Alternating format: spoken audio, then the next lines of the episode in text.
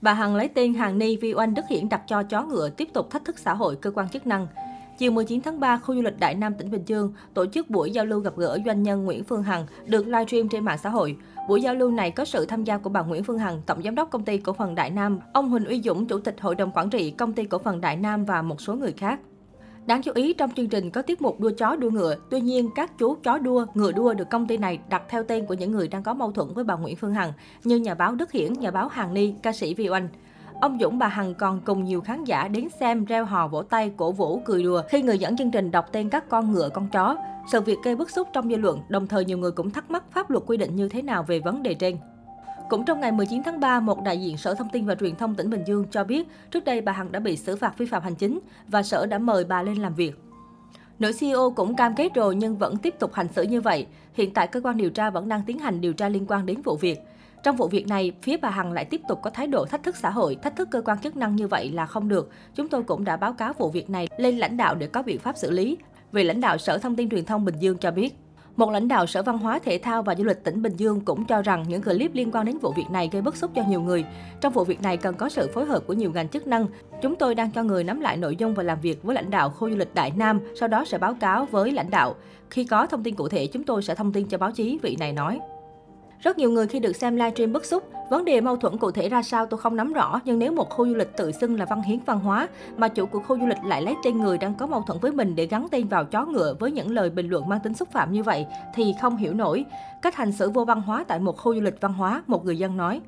Bà Đặng Thị Hằng Ni cho biết, bây giờ việc này không dừng lại ở cá nhân bà Hằng nữa mà đây là câu chuyện của doanh nghiệp Đại Nam, một khu du lịch mà lại có một chương trình vô văn hóa. Trong câu chuyện này thì chính quyền phải ứng xử với doanh nghiệp này như thế nào?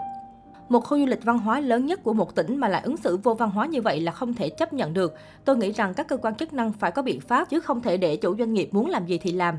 Nhà báo Nguyễn Đức Hiển cho biết không chỉ các cá nhân những người tố cáo bà Hằng bị xúc phạm mà ngay cả cơ quan công an đang thụ lý tố cáo cũng bị vợ chồng bà Hằng đưa ra đấu tố lên án gây áp lực.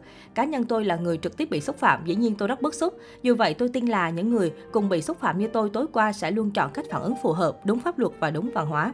Sự việc tối qua không chỉ bôi xấu cá nhân mà tôi cho rằng chính quyền địa phương cũng sẽ phải có biện pháp phản ứng phù hợp, bởi đây không phải là lần đầu có những cuộc livestream bôi bẩn xúc phạm tổ chức cá nhân do bà Hằng thực hiện tại Bình Dương. Chậm xử lý hoặc xử lý không đến nơi đến chốn, sự công khai vi phạm pháp luật và bôi bẩn văn hóa như thế này sẽ thành tiền lệ, ông Hiển cho biết. Luật sư Nguyễn Văn Nhàn, đoàn luật sư thành phố Hồ Chí Minh cho rằng hành vi dùng tên những cá nhân có mâu thuẫn với mình để đặt cho chó đua ngựa đua của bà Phương Hằng cần được xem xét trong tổng thể các hành vi trên mạng xã hội vừa qua của bà này. Theo luật sư Nhàn, nếu chỉ xem xét riêng hành vi dùng tên người đặt cho chó ngựa lần này thì chưa đủ cơ sở chứng minh vi phạm của bà Hằng. Tuy nhiên, khi xem xét tổng thể các hành vi lời nói của bà Hằng trong những ồn ào vừa qua thì có thể thấy đây là một chuỗi các dấu hiệu vi phạm cho hành vi xúc phạm nhân phẩm, bôi nhọ danh dự người khác. Trong nhiều lần livestream, bà Hằng có hành vi xúc phạm nhân phẩm danh dự của ca sĩ Vi Oanh, nhà báo Hằng Ni. Do đó, việc bà lấy tên những người này đặt tên cho chó ngựa chứng tỏ ý chí muốn xúc phạm nhân phẩm danh dự họ, luật sư Nhàn phân tích. Theo luật sư Nhàn, người bị xâm phạm có quyền khởi kiện hoặc tố giác đến cơ quan chức năng để yêu cầu người thực hiện hành vi gây ảnh hưởng xấu đến danh dự, nhân phẩm, uy tín của mình phải xin lỗi cả chính công khai và bồi thường thiệt hại theo pháp luật dân sự. Luật sư Nhàn cũng cho rằng cơ quan chức năng cần sớm vào cuộc điều tra và có biện pháp chấm dứt hoạt động livestream nhằm công kích xúc phạm cá nhân của bà Phương Hằng.